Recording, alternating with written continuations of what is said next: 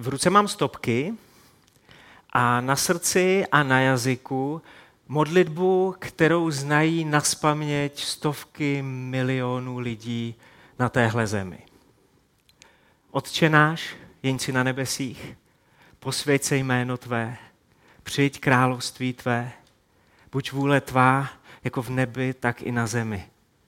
Chléb náš vezdejší dej nám dnes a odpust nám naše viny, jako i my odpouštíme našim viníkům.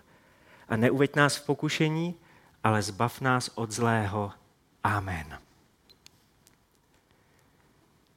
Je to modlitba, kterou se můžete modlit za nějakých 21-20 vteřin. Není to moc dlouhé.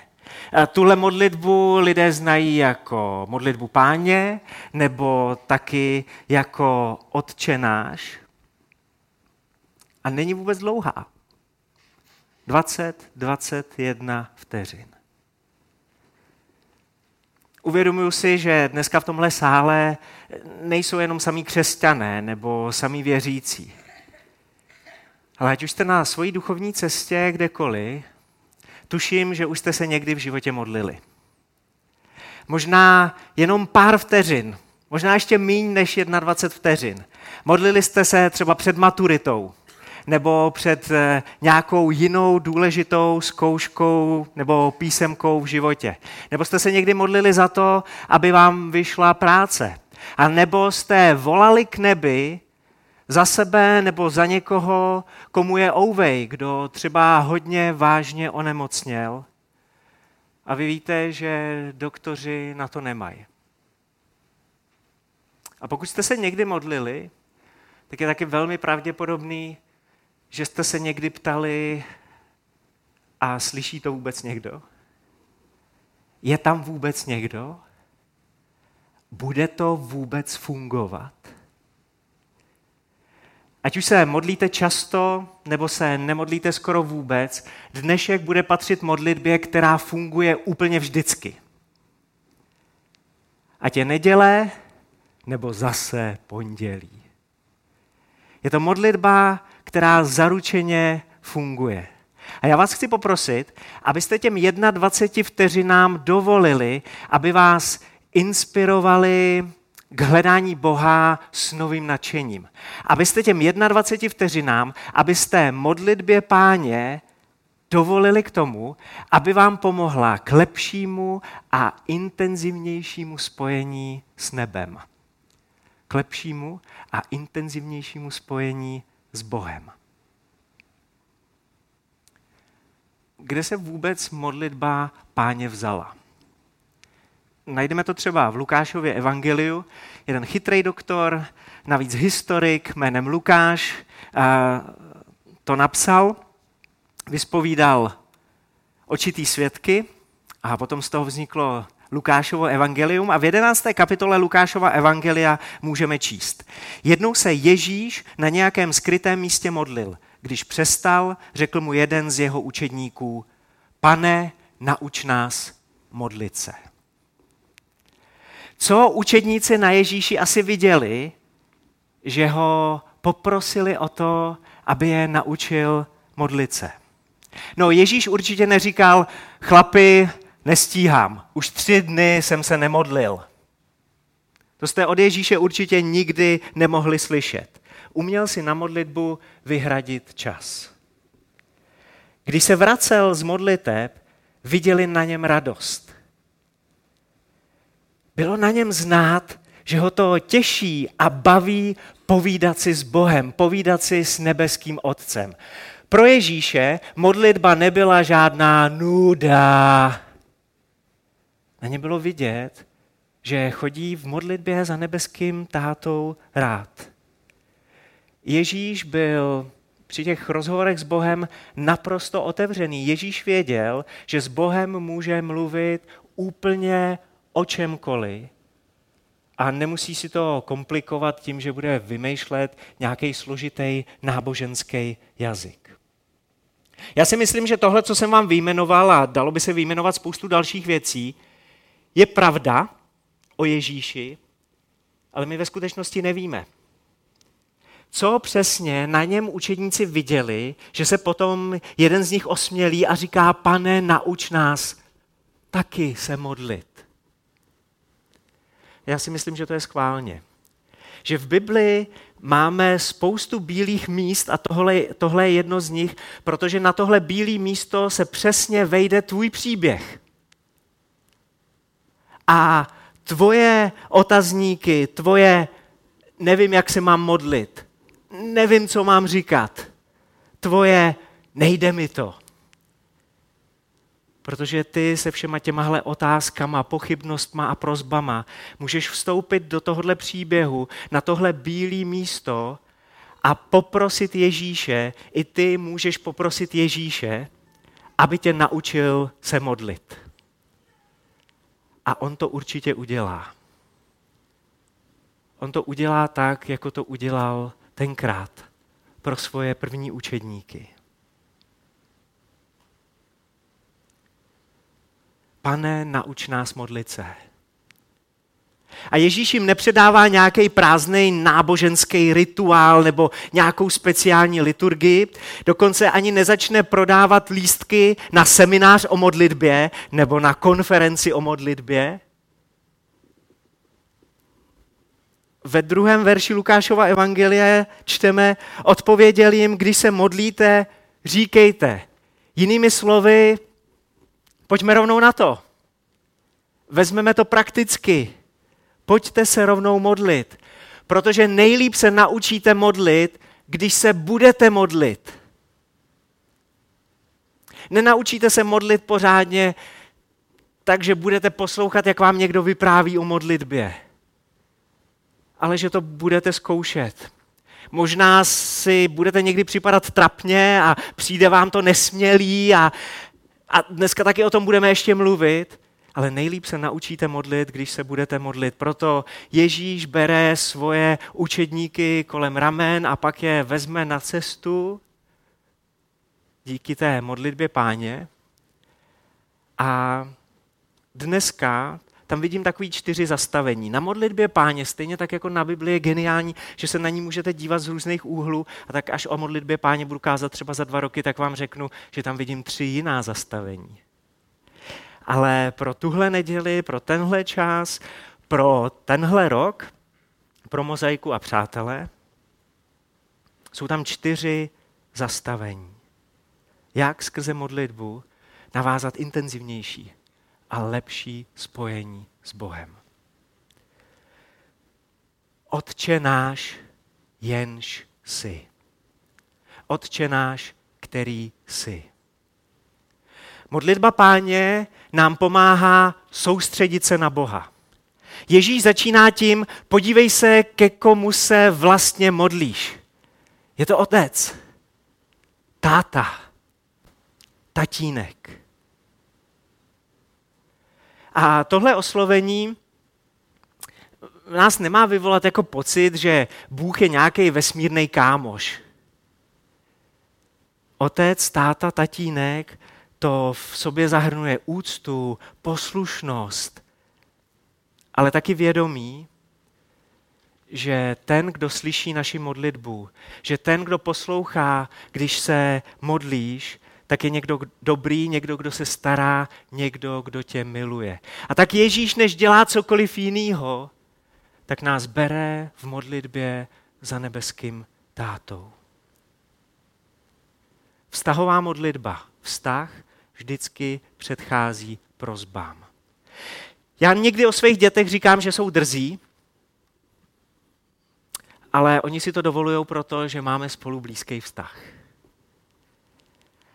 A oni nejsou drzí tak často, jak já si myslím.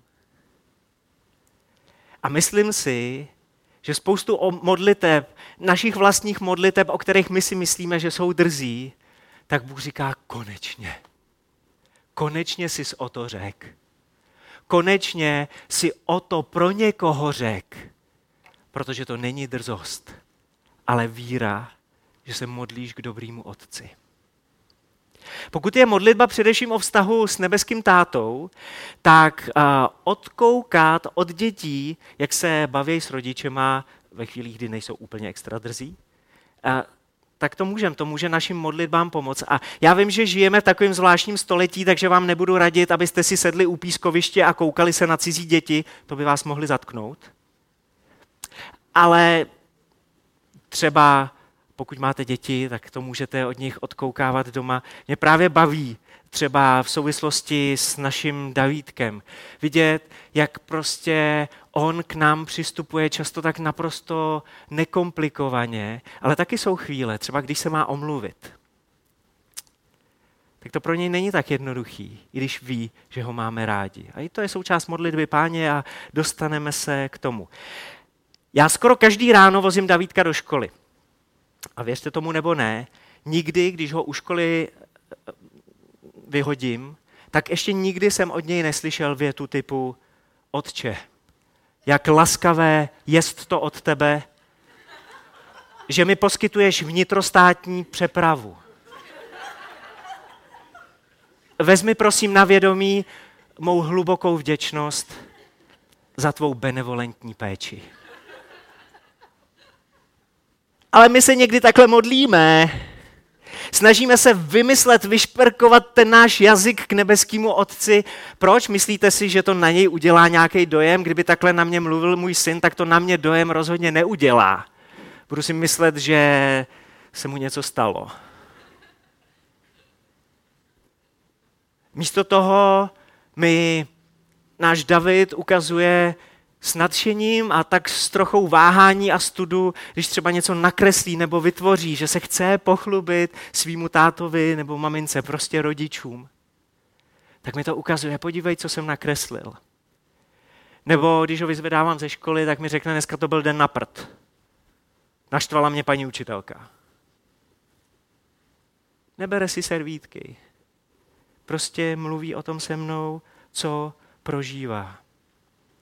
Na Boha nedělá dojem, jaký slova používáš nebo kolik slov používáš. Nejde o kvalitu slov ani o kvantitu slov, jde o vztah s nebeským tátou. A proto tam Ježíš začíná. Ježíš z nás chce sejmout tenhle náboženský tlak. A proto nás vede k nebeskému Otci. A jenom taková poznámka, k tomu nenápadnému pokračování. Otče náš, který jsi. Tady Ježíš jednoznačně popisuje fakta a odpovídá na otázku, jestli existuje Bůh a jestli tě někdo slyší.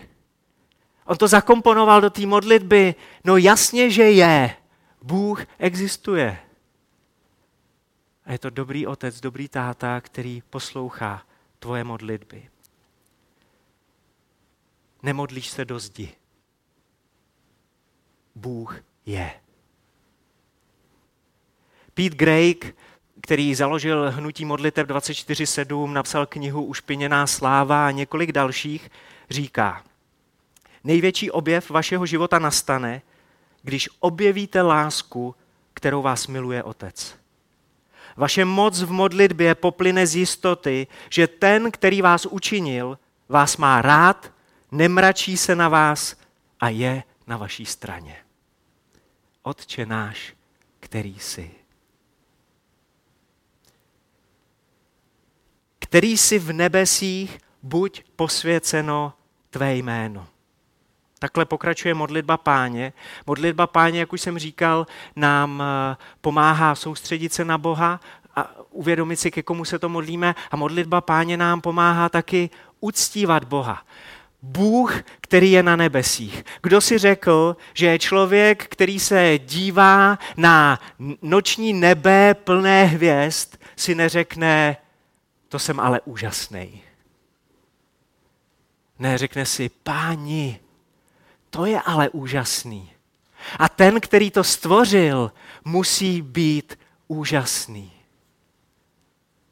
Když se v modlitbě i v modlitbě páně díváme na Boha, na nebeského Otce, tak nás to vede k tomu, abychom ho chválili. Vděčnost, kterou v sobě nosíme, už nemůže zůstat uvnitř, musíme to říct. Radost, vděčnost, úžas. Wow. ty jo. Tohle je můj Bůh, tohle udělal, tohle stvořil. Možná máte nějaký modlitební seznam, a ono je to často dobrý mít nějaký modlitební seznam.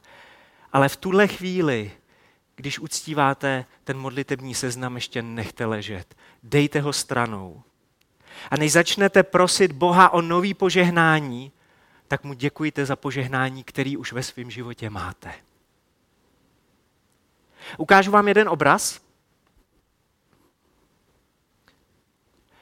Je to obraz, který namaloval Filipino Lipy, jmenuje se to Madonna, dítě a Jeroným s Dominikem. A když eh, akademici a profesoři zkoumali tenhle obraz, tady to tak nevyzní, za chvilku se dozvíte proč, tak ho považovali za zmetek. Vůbec nechápali, proč přestože ty postavy jsou vykreslené tak hezky, tak perspektiva za nimi je jakoby divná, odfláknutá. Hory se tak divně naklánějí a stromy se jakoby tak divně naklánějí a vůbec to nefunguje do období, ve kterém ten obraz byl namalovaný. Pak si ale jeden z těch chytrých pánů profesorů uvědomil, že tenhle obraz byl původně na, na, namalovaný na oltář. A tak jednou si před tím oltářem kleknul. A popisuje, že když se díval na malého Ježíše, tak najednou všechno na tom obraze viděl ze správné perspektivy, protože na ten obraz se mělo dívat, když člověk před ním klečel. Tohle s náma dělá uctívání. Když uctíváš Boha, tak se dokážeš na svůj příběh podívat ze správné perspektivy. Věci, které se ti zdají na křivo, věci, které ti připadají, že padají a nefungují, skrze uctívání dokážeš dát do správné perspektivy jako jeden pan profesor kdysi.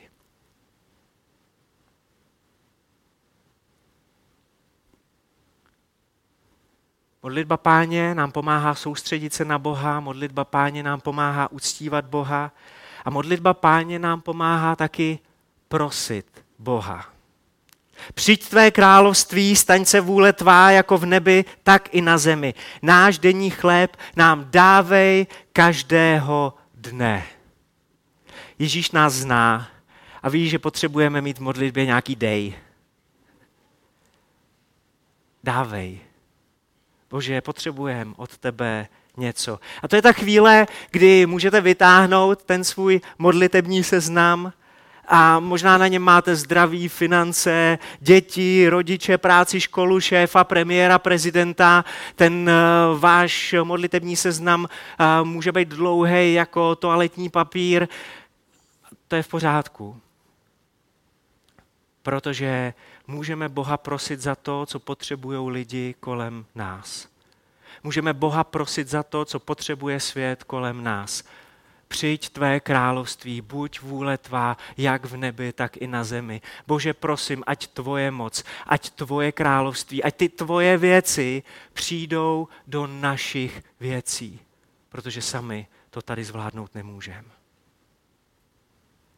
Protestantský teolog Karl Barth jednou řekl, skrze modlitbu se podílíme na vládě Krista. V něm se pak dostáváme do samotného sídla vlády. Tohle je pozvání pro nás. Král králů si žádá naši přítomnost v sídle svojí vlády. A díky tomu naše modlitby skutečně můžou na tomhle světě něco změnit. Ale zjistil jsem, že spousta křesťanů má problémy modlit se sama za sebe. Přijde jim to sobecký, přijde jim, že, že by Boha jako obtěžovali nebo otravovali. Ale v modlitbě páně je obojí. Máme prosit za tenhle svět, za ten nejbližší svět kolem nás, i za ten větší svět, ale můžeme prosit i za sebe a je to naprosto v pořádku. Musím vám říct, že by mi přišlo hodně divný, kdyby za mnou několikrát za den, Karolínka by o tom mohla vyprávět ještě víc, Kdyby za náma Davídek několikrát za den nepřišel a neptal se, co bude k jídlu. Chléb náš vezdejší dej nám dnes. Nejlíp polomáčené sušenky. Dej nám dnes. A další věci. Co bude k jídlu? Přišlo by mi hodně divný, kdyby se tohle nedělo a ještě divnější by mi přišlo, kdyby se můj syn zdráhal prosit mě o maličkosti a pak jednoho dne přišel a říkal mi a řekl mi, mohl bys mi dát klíčky od auta? Já jsem totiž 18 let čekal, až tě budu moct poprosit o nějakou velkou věc. Boha můžeme prosit o malé věci i o velké věci. A vůbec ničím co mu říkáš, ho neobtěžuješ.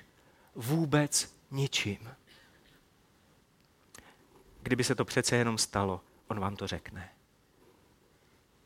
A možná řekne, teď ještě ne, nebo řekne, tohle vůbec ne, ale nebude říkat, už se prosím tě nemodli. To z nebe ještě nikdy nezaznělo. Už se přestaňte modlit.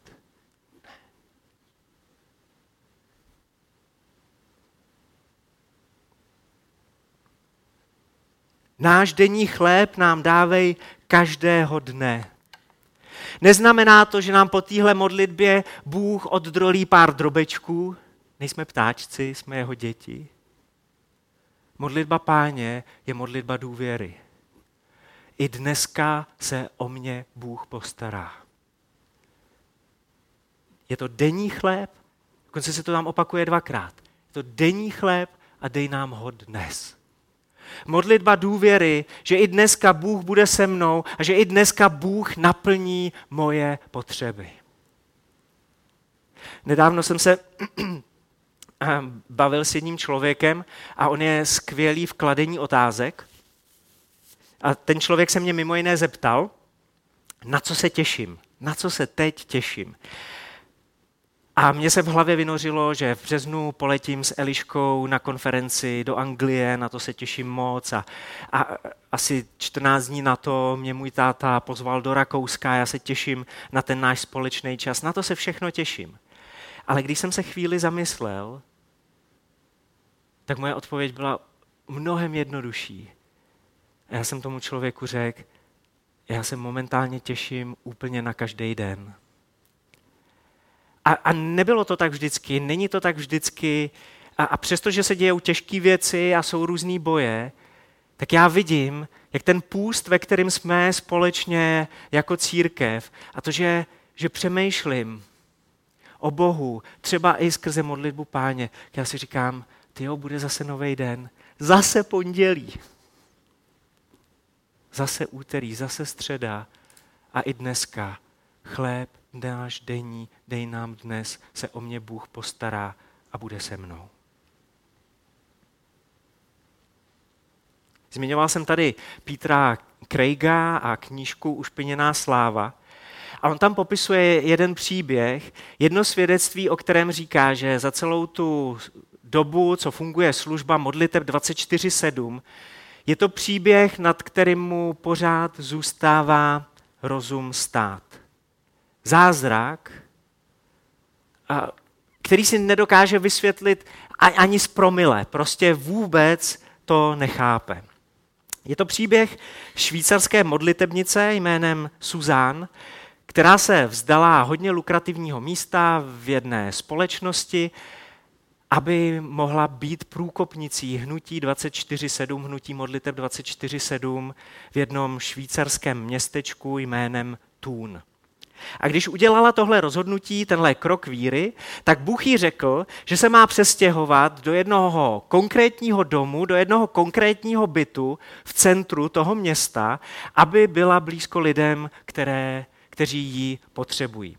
Ona to udělala, poslechla, jenže nájem v tom bytě několikanásobně přesahoval její možnosti, protože už neměla ten plat, co měla předtím. Pete Craig eh, přiznává, že kdyby věděl, jak tíživá je Suzanina finanční situace, tak ji ani nezve do Jihoafrické republiky na, na Světový den modliteb a říká, no já jsem měl takový ty zbožný řeči, jako neboj, Bůh se o tebe postará a když bude chtít, tak eh, do té Afriky poletíš. A skutečně velmi brzy se našel člověk, který koupil letenku. A zatímco byla v Kapském městě, tak obyt v Túnu se jí starala Rebeka, její blízká kamarádka.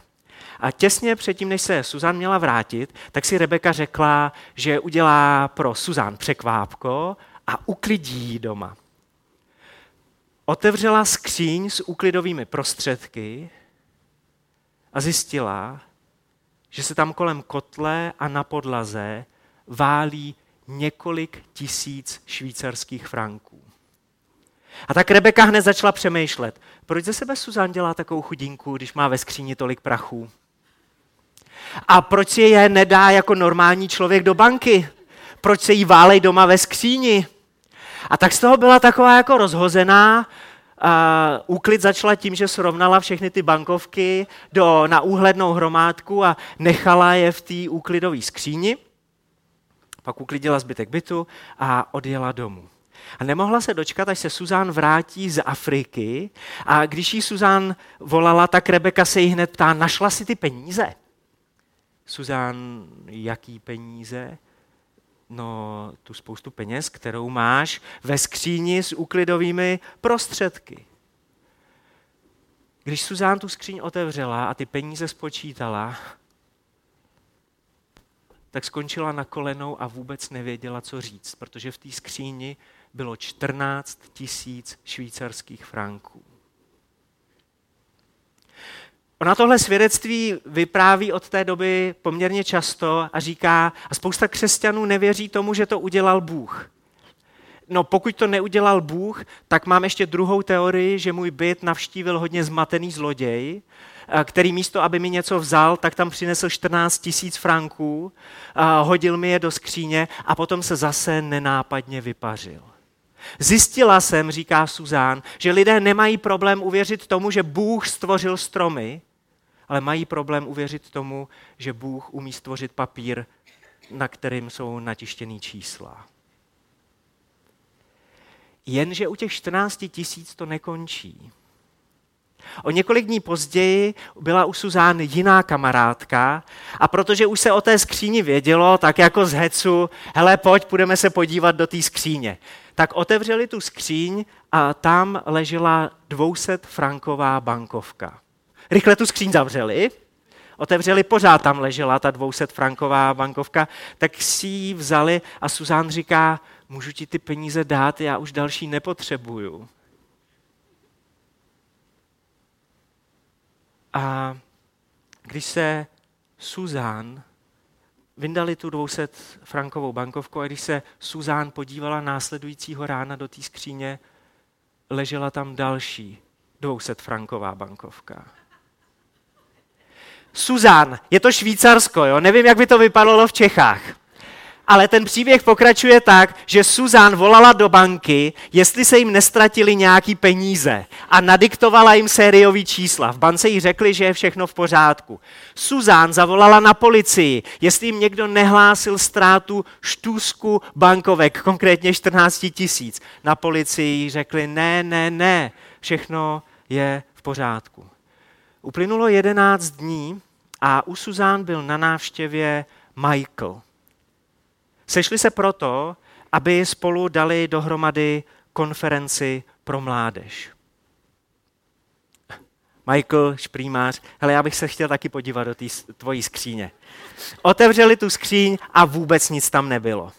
Tak tu skříň zavřeli, uvařili si čaj a jak tak chvíli pijou spolu čaj, tak najednou slyší z té skříně lehké zašuš, zašustění.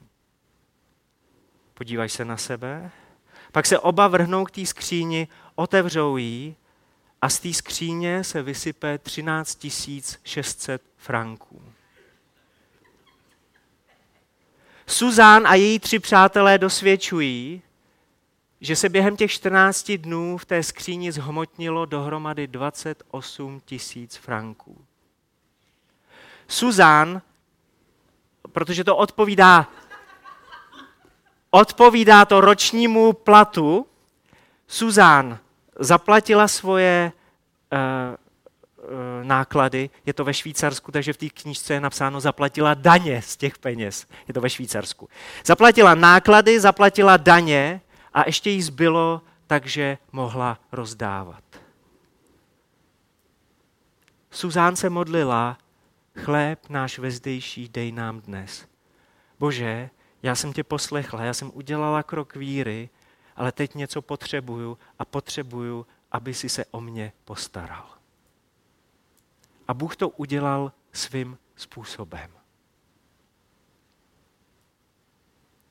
Poslední zastavení v modlitbě páně zní odpust nám naše hříchy, neboť i my odpouštíme každému, kdo se provinuje proti nám. A nevydej nás do pokušení, ale vysvoboď nás od zlého. Modlitba páně nám pomáhá podřídit se Bohu.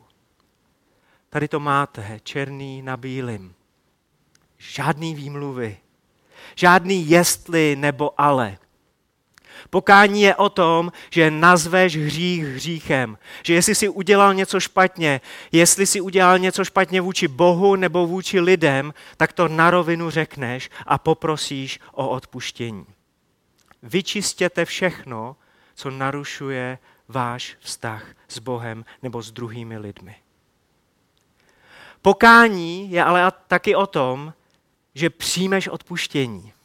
Že od Boha přijmeš odpuštění, zase vstaneš a budeš s Bohem pracovat na nápravě.